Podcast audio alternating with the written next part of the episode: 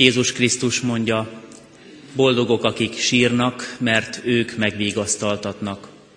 Kegyelem néktek és békesség Istentől, ami atyánktól, és az ő egyszülött fiától, az Úr Jézus Krisztustól. Amen.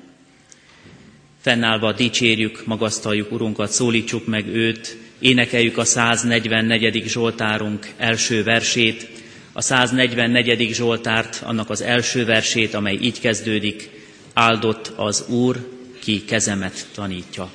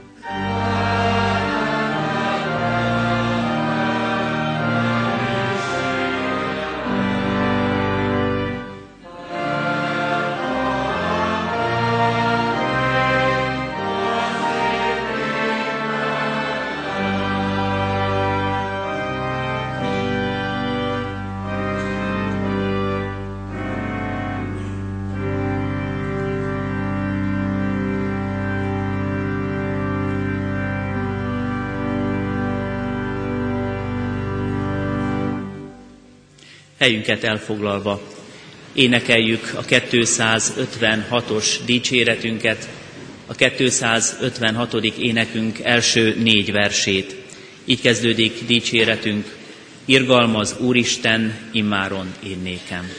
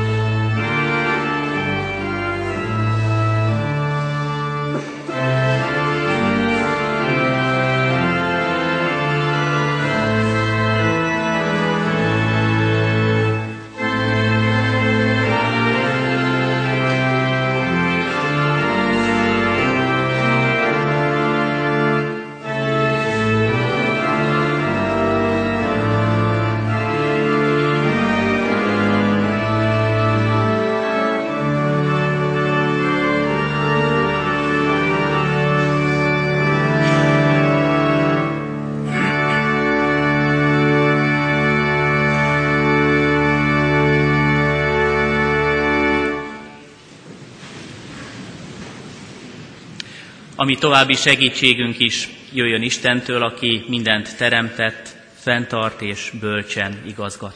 Amen. Kedves testvérek! Hallgassuk meg Isten igéjét, ahogy szól hozzánk a Zsoltárok könyve 124. részéből. Isten igéjét alázatos szívvel, figyelemmel hallgassuk. Isten igéje így szól.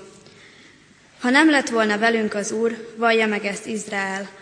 Ha nem lett volna velünk az Úr, amikor ránk támadtak az emberek, akkor elevenen nyeltek volna el bennünket, úgy fellángolt haragjuk ellenünk.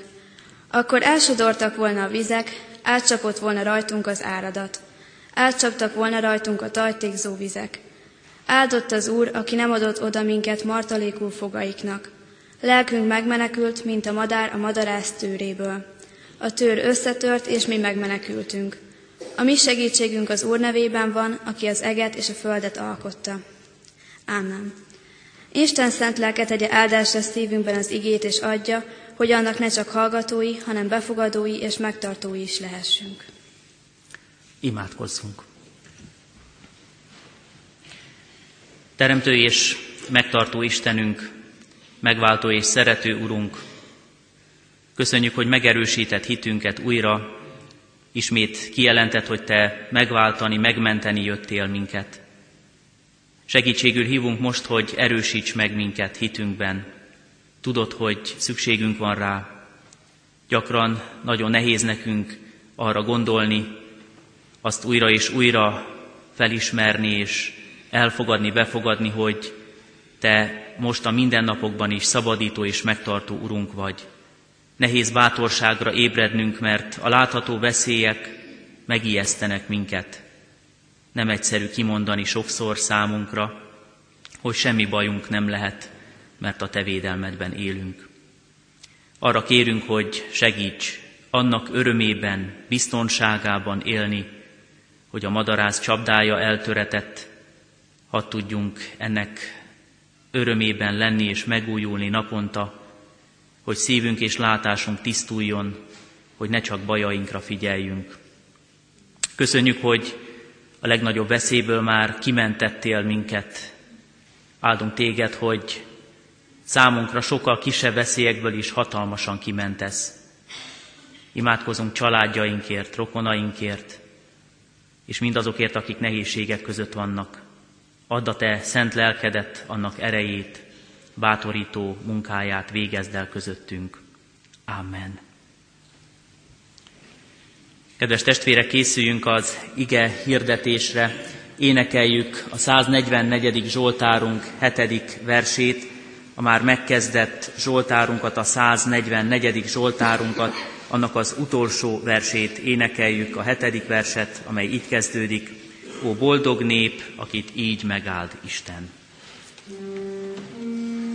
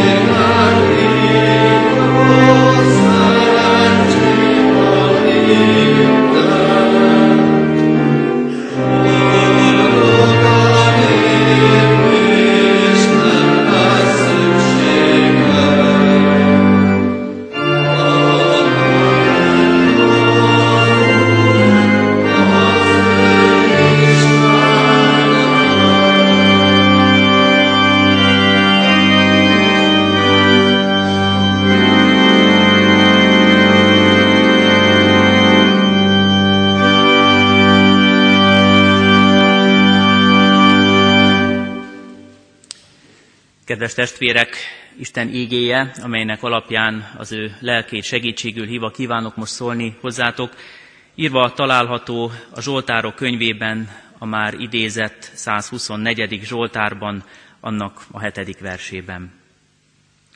Lelkünk megmenekült, mint a madár a madarász tőréből. A tőr összetört, és mi megmenekültünk. Amen.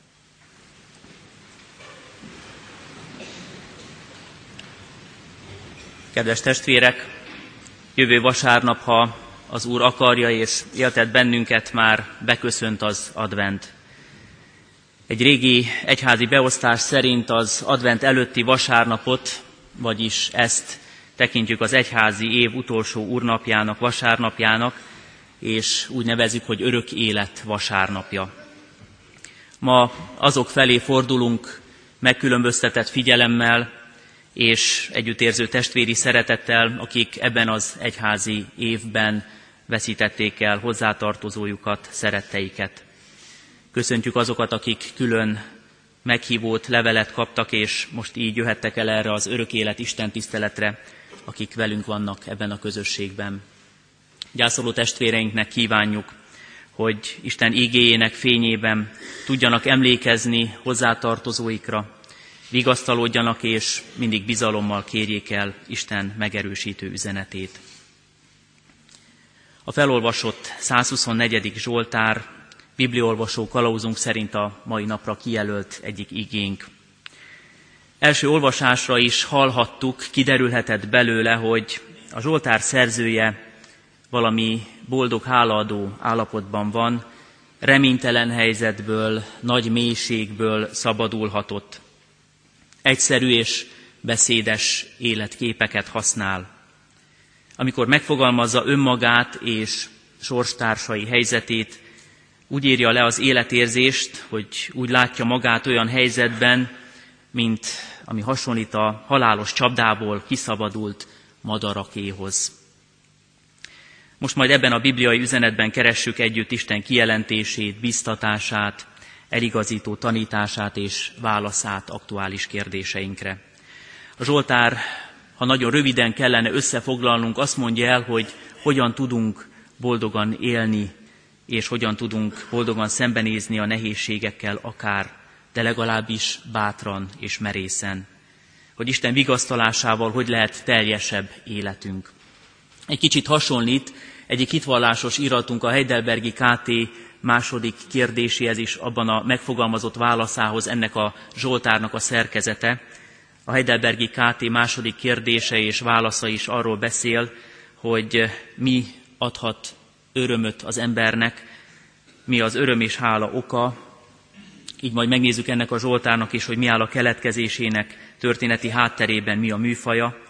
Aztán másodszor azt nézhetjük meg, hogy a helyzet súlyossága, a csapdába esettek és a csapdába ejtő szerepek mögött milyen tartalom van, mit fedezhetünk föl, végül majd a fogságban vergődő madár szimbólumát használva megfogalmazzuk a segítségül siető Isten közbeavatkozásának módszerét.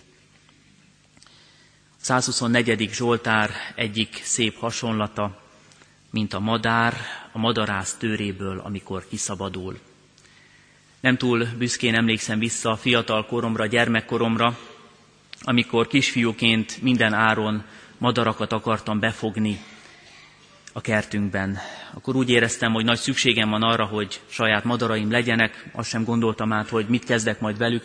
Előkészítettem egy kalitkát, és minden eszközzel megpróbáltam madarat fogni. Verebekre vadáztam, azt gondoltam, hogy majd azokkal a módszerekkel, amit innen-onnan olvastam, sikerül egyet-kettőt elfogni közülük. Alaposan elterveztem. Sokat ötleteltem és kerestem a lehetőséget, hogy befogjam őket. Dobozok alá tettem csalit, hurkot kötöttem, sőt, volt olyan, hogy megpróbáltam becsologatni őket kamrába, aztán gondoltam ott majd a szűkebb helységben valahogy elfogom, elkapom őket. De hiába, próbálkoztam, nem jutottam semmire. Üres maradt a kalitka, és a csapdák sokasága, a terv nem valósult meg. A madárfogás nem sikerült. Nekem nem sikerült, de a bibliai történetben valakinek igen, mert ő ügyesebb volt, cselesebb volt. Olyan csapdát állított fel, ami elkapta a madarakat. A bibliai élmény arról is szól, hogy a sikeresen elfogott madarak csak nem el is pusztultak. Amikor valaki, Isten, mint szabadító felbukkant és kimentette őket. Nagyon szép ez a hasonlat. Olyan ez a Zsoltár, mint egy boldog ember lelkendező imája, hálaadó himnusza, amikor valaki egy tragédiát, valamilyen szörnyűséges veszélyhelyzetet, halálközeli eseményt túlélt, és most hálás, derűs, boldog. A történeti keletkezés hátterében valós élmények állnak, a csapdába esettek valójában maga egy nép, egy nemzet, Izrael, akik átélték és megélték, hogy egy nagyobb birodalom, egy erősebb ország lerohanta és legyőzte őket.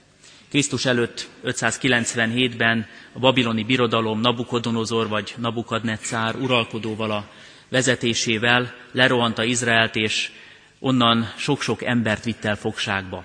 Több hullámban ezreket és ezreket vitt el, deportált Babilonba. Az elhurcolt és Babilonban erőszakkal letelepített foglyok száma meghaladta a tízezer főt is. Nagy szám volt ez akkoriban, és nyilvánvalóan tudjuk, hogy ezeket a deportáltakat nem kényeztették, és azon túl, hogy sok-sok szenvedésen kellett keresztül menniük, leginkább az volt a probléma, hogy azt élték meg, úgy érezték, az Isten elhagyja őket. Nem csak a fizikai távolság, az elszakítottság a családtól, az idegen kultúra kényszerűségei, hanem az Istentől való elszakadás érzése gyötörte őket. És ez elsősorban. Isten elhagyta népét, mert a nép először elhagyta az Istent. Ebben a Zsoltárban, ennek a hátterében ezek a történelmi események vannak jelen. Úgy érezték ott Babilonban, a fogságban, hogy csapdába kerültek, mert Isten bünteti őket. Madarak, akiknek nincs mentségük, nincs reménységük, nincs esélyük a szabadulásra.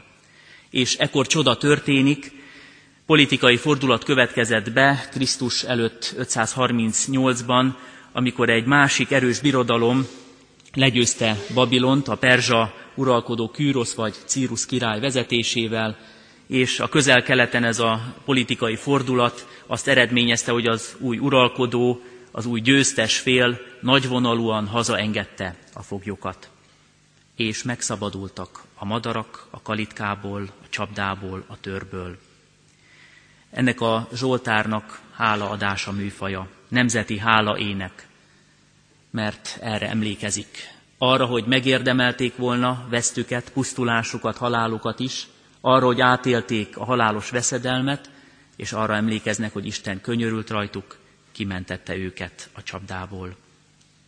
Első körben természetesen ez a történelmi esemény lett megfogalmazva a Zsoltárban, de tudjuk, hogy minden Isten akaratából van ott a mi szentírásunkban, ez a Zsoltár is így aktuális a mi számunkra.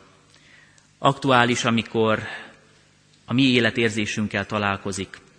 Amikor bárki, aki hasonlóan átélte vagy átéli a halál közelségét, amikor átélte vagy át, átéli azt a lelki állapotot, hogy csapdában vergődik, a kilátástalanságot, a lelki mélyrepülést, zuhanást, reménytelenséget, a fizikai szenvedést, és azt az érzést esetleg, hogy nem találom Istent, elhagyott, mert elhagytam. Isten nincs mellettem.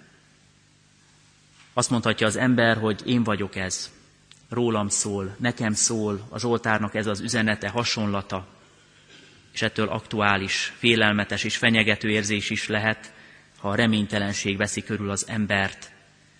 Amikor magunk, vagy valaki, akit szeretünk, bajba kerül, és megjelenik egy betegség, felüti fejét, valami tragédia, a gyászterhe akár, vállás fenyegető érzése, a depresszió, ha nem találunk munkát, ha nincs fedezet a számla kifizetésére, ha úgy látjuk és úgy érezzük, menthetetlenül csapdába kerültünk, és innen nincs szabadulás.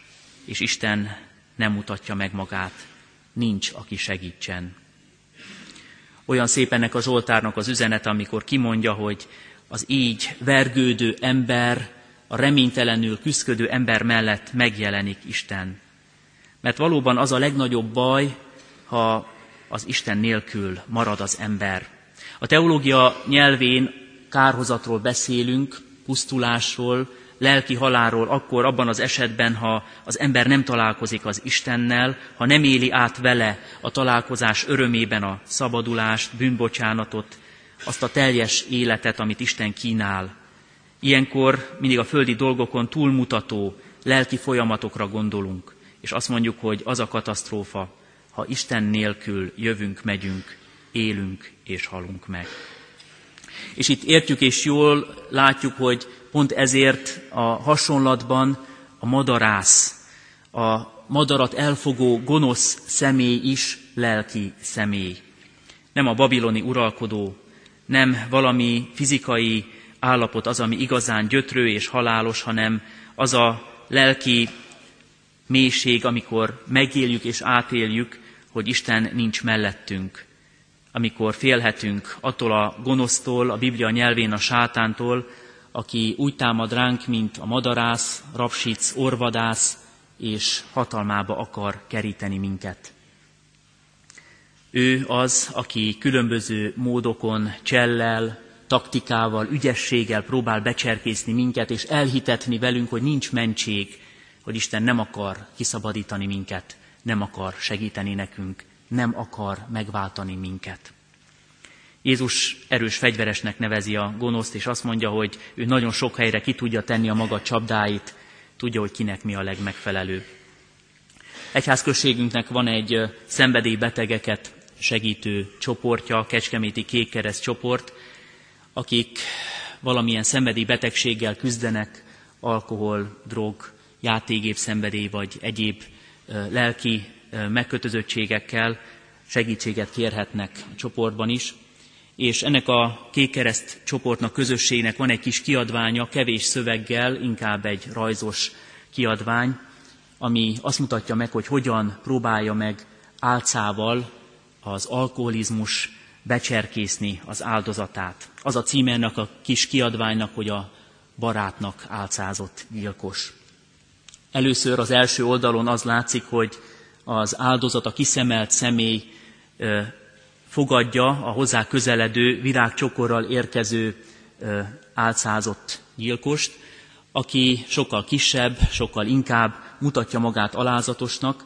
Aztán, ahogy tovább lapozunk, nézzük a rajzokat, a következő oldalon már azt látjuk, hogy fölajánlja a segítségét, és azt mondja, hogy bármikor szolgállak, segítelek téged, mármint egyenrangú fél mutatkozik az álcázott személy, aztán utána már egy kicsit felül is emelkedik rajta. A következő oldalon azt látjuk, ahogy maga alá gyűri, és azt mondja, hogy én uralkodok rajtad, és az utolsó oldal arról szól, hogy az áldozat ott hever az alkoholt szimbolizáló figura jelkép előtt, aki azt mondja neki, most már legyőztelek, enyém vagy.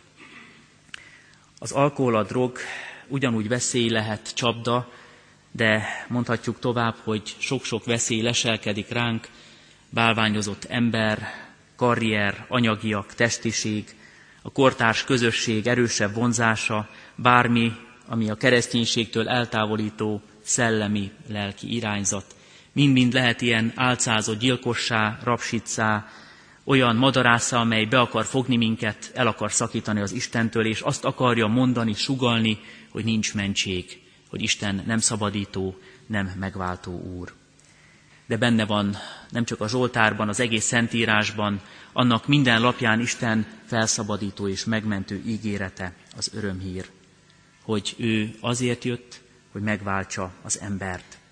A teológia nyelvén a keresztény ember minden napjaiban ez az evangélium, az örömhír. Vonatkozik egyénre, és vonatkozik az egész egyházra, kereszténységre is. Isten szabadította meg lelkünket, megváltotta, vagyis kiváltotta a halálból.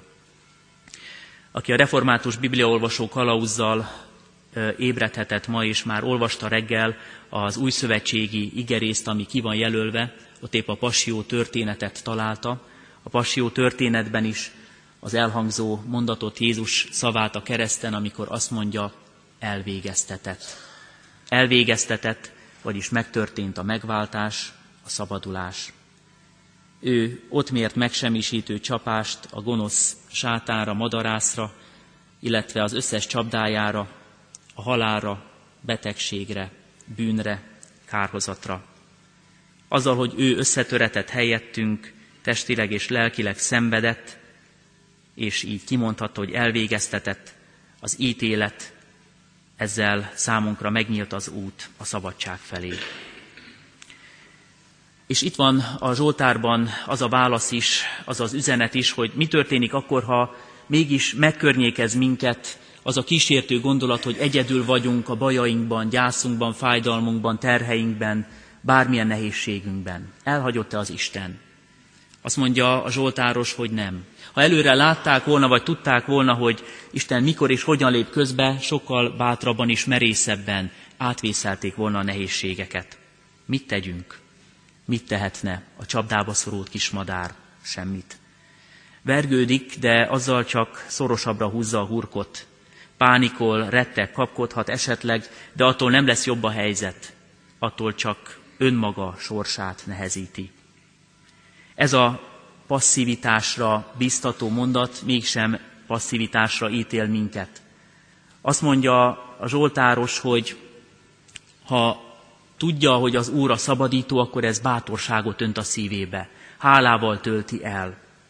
Akkor valójában egyfajta a tétlenségben is aktív hit jelenik meg. Mert aktív hittel kell várni és hinni, hogy Isten nem csak az örökké valóságban, ami megváltunk és szabadítók, de a jelen való világban is segítő Urunk. Mindenben úgy rendelkezik, úgy cselekszik, hogyha mi őt hívjuk és várjuk segítségül, akkor minden a javunkra is kell, hogy történjen. Van egy ilyen kifejezés a teológia nyelvén, hogy Isten néha a passzívum divinum állapotában van, az isteni tétlenség állapotában, amikor úgy tűnik, vagy úgy látszik, hogy éppen még nem tesz semmit, éppen még hallgat, éppen még nem mutatja az erejét, hatalmát, nem nyilvánítja ki az ő minden hatóságát. De ebben az isteni hallgatásban is látszólagos, látszólagos tétlenségben ott van Isten előre tervező, szabadító munkája, mert ő tudja, hogy mikor kell közbelépni. Ő ebben az isteni passzivitásban is aktív, jól időzít. Ennek a hite erősítsen minket, és ebben a hitben új látást is kapunk, nézőpont váltást akár. Megtanulunk talán másra fókuszálni, másból másképpen erőt meríteni, nem önmagunkat sajnálni, nem depresszióba, lelki válságba süllyedni.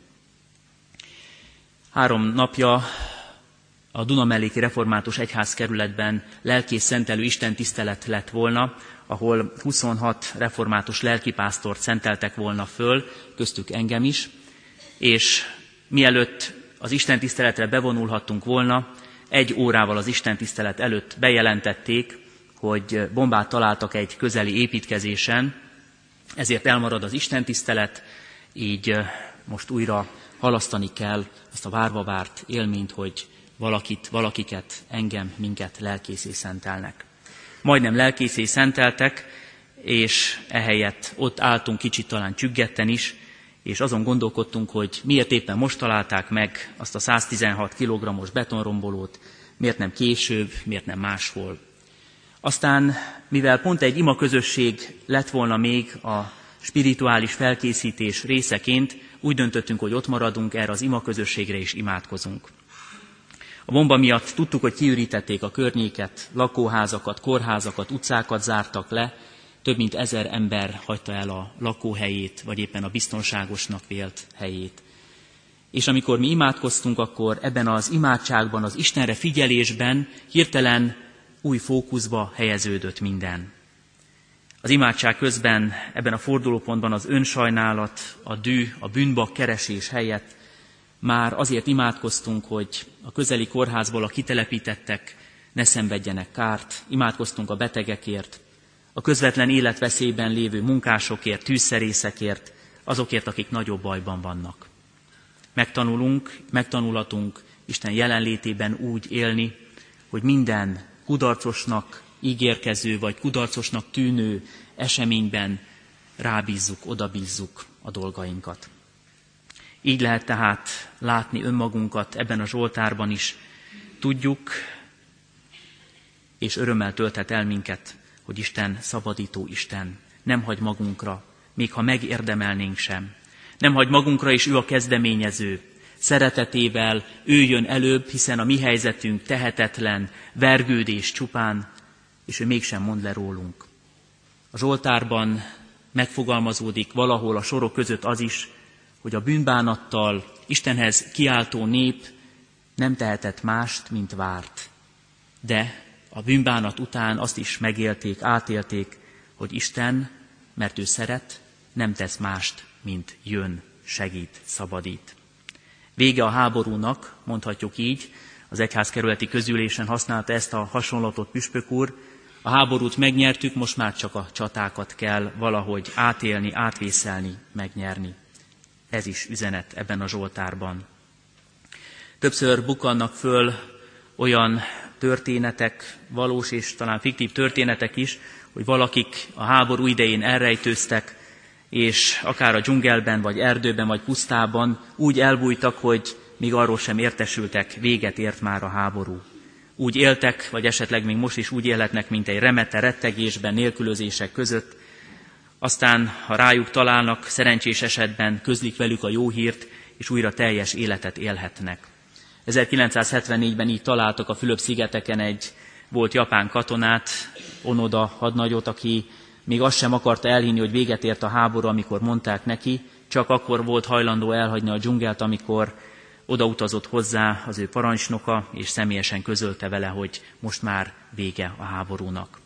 Aki nem ismeri az evangéliumot, aki nem ismeri Istent, aki nem találja meg őt a Bibliában, a Szentírásban, és az ő üzenetét, hogy ő már legyőzte a sátánt, úgy járhat, mint azok, akik nem hiszik el, hogy már vége a háborúnak. Tudjuk-e, átéljük ennek az örömét, kérdezi tőlünk a Zsoltár, és biztat minket, hogy éljük át. Ravasz László Püspök úr írja, Isten patikájában csak két orvosságot árulnak. Az egyik a vigasztalás, a másik a bátorítás. Az egyik arra való, hogy külső világunk támadásai, nyomorúságai, fenyegetései és szenvedései ellen megpihentessen és megerősítsen minket Isten. A másik pedig arra való, hogy helytállásra, cselekvésre, harcolásra és győzelemre indítson. Adja ezt meg nekünk, ami Urunk. Amen. Hallgassuk meg a Kecskeméti Végmihály énekar szolgálatát. Énekarunk most három bakkorát fog majd elénekelni, ahogy már jeleztem is, most az egyházi esztendő végén, így az örök élet vasárnapján vagyunk, egy kicsit visszatekint majd a kórus a szolgálatában az egyházi év különböző eseményeire.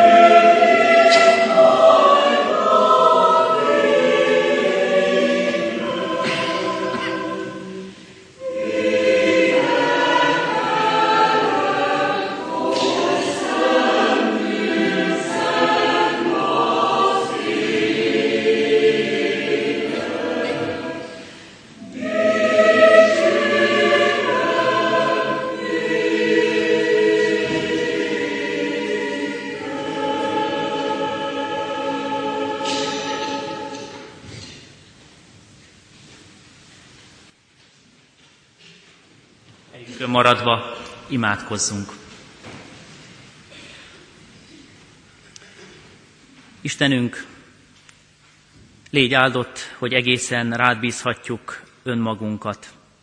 Kezedbe helyezhetjük életünket, biztonságba helyezhetjük jelenünket és jövőnket.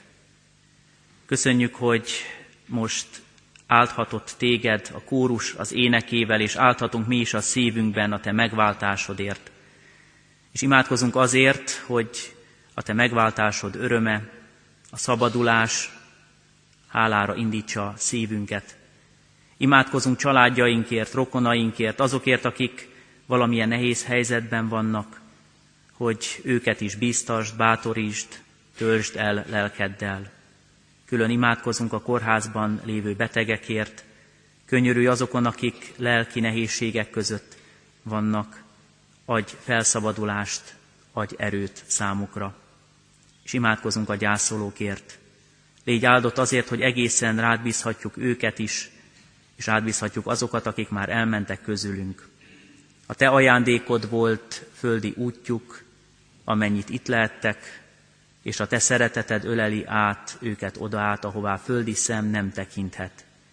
Vigasztald a gyászban megszomorodottakat, és tedd megszentelté az emlékezést azoknak, akik közöttünk most szeretteikre emlékeznek.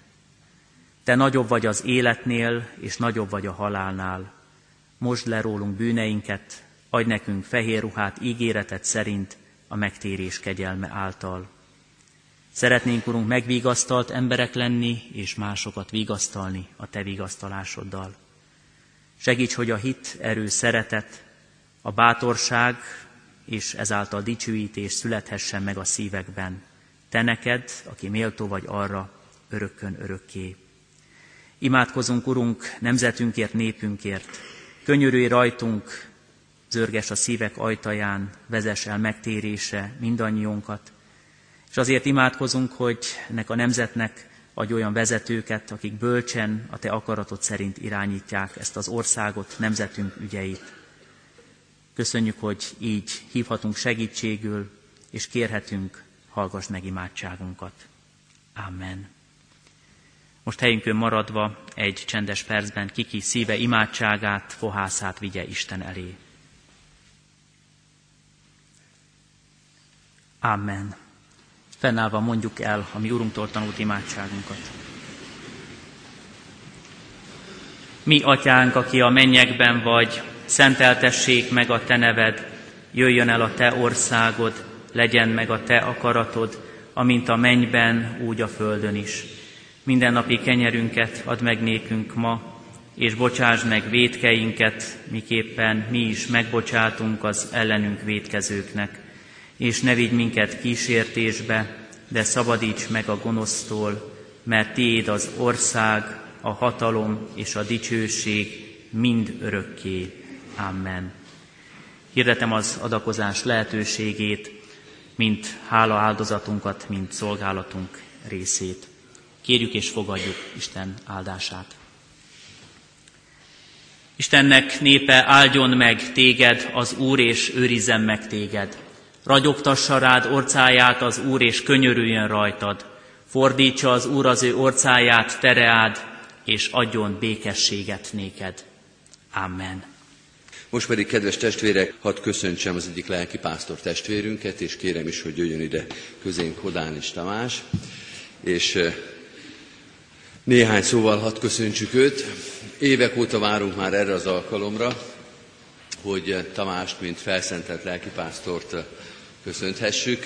Köszönöm Tamásnak, hogy elmondta helyettem az elmúlt hétnek az újdonságát, hogy ez a felszentelés az elmúlt héten mégsem történt meg. Megvallom őszintén, hogy mi is a gyülekezetben zavartan tipegtünk, topogtunk, hogy most akkor mit tegyünk és mit mondjunk. Talán azért hozta ezt így Isten, hogy arra irányítsa rá figyelmünket, hogy akkor most nem a felszentelést köszöntjük, hanem téged Tamás, nem mintha a felszentelést nem tartanánk nagyon fontosnak, hanem talán akkor annak van itt az ideje, hogy elmondjuk, hogy minden közegyházi helyzettől és ünneptől függetlenül köszönjük az eddigi szolgálataidat, és nagyon fontos volt a te hűséged és pontosságod és szorgalmad ebben a szolgálatban. És arra kérünk, hogy amikor majd valóban eljön a felszentelési istentisztelet, akkor vidd magaddal ennek az egész gyülekezetnek az áldás kívánását, és úgy állj ott a lelkész társait között, hogy érezed, hogy ott leszünk mi is néhányan, de az egész gyülekezet szeretettel és imádsággal gondol rád, és kéri Isten áldását majd azon a nem sokára bekövetkező felszentelési Isten tiszteleten. Fogadd ezért ezt a csekély ajándékot, és vidd magaddal innen ennek a gyülekezetnek imádságát és áldás kívánását. Kedves nagy tiszteletű úr, kedves Tamás! Nagyon örülünk, hogy a 121-es számú dr. Vetési Géza cserkész csapatnak van egy olyan cserkésze, aki lelkész. Aki lelkész vezetőnk és lelki vezetőnk mindenféle csapat ö, megmozdulásunkban, éves csapatprogramjaink ö, lelki vezetését megbeszélhetjük veled. Nagyon köszönjük az eddigi munkádat, és várjuk, és szeretettel hívunk a további cserkész együttmunkára, együtt ö, munkálkodásra a gyerekek között, a csapatban. Kérjük Isten áldását életedre és szolgálatra, szolgálatodra, Pál Titushoz írt levele második fejezetének hetedik versével, te magad légy példaképük a jó cselekedetben, mutass nekik a tanításban romlatlanságot és komolyságot. Záró énekünket énekeljük, kedves testvérek, a már megkezdett 256. dicséretünket, az 5., 6., 7. és 8. verszakokat, tehát az 5. verszaktól végig énekeljük. Az 5. verszak így kezdődik, azért téged, Uram, én felmagasztallak, te dicsőségedben hatalmasnak mondlak.